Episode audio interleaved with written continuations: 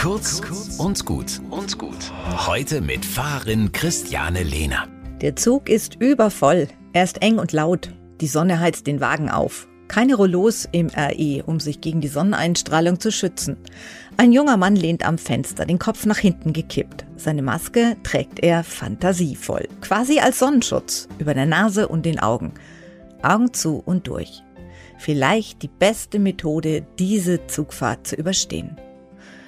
Manchmal hilft es, sich in sich selbst zurückzuziehen, sich ganz zu verkriechen, um die heftigen Sinneseindrücke, die von außen auf ein Einprasseln, an sich abgleiten zu lassen.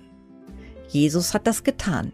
Er ist dann in die Wüste gegangen, um Klarheit zu finden, ohne die Jünger, einfach nur er selbst, in der Stille und Abgeschiedenheit.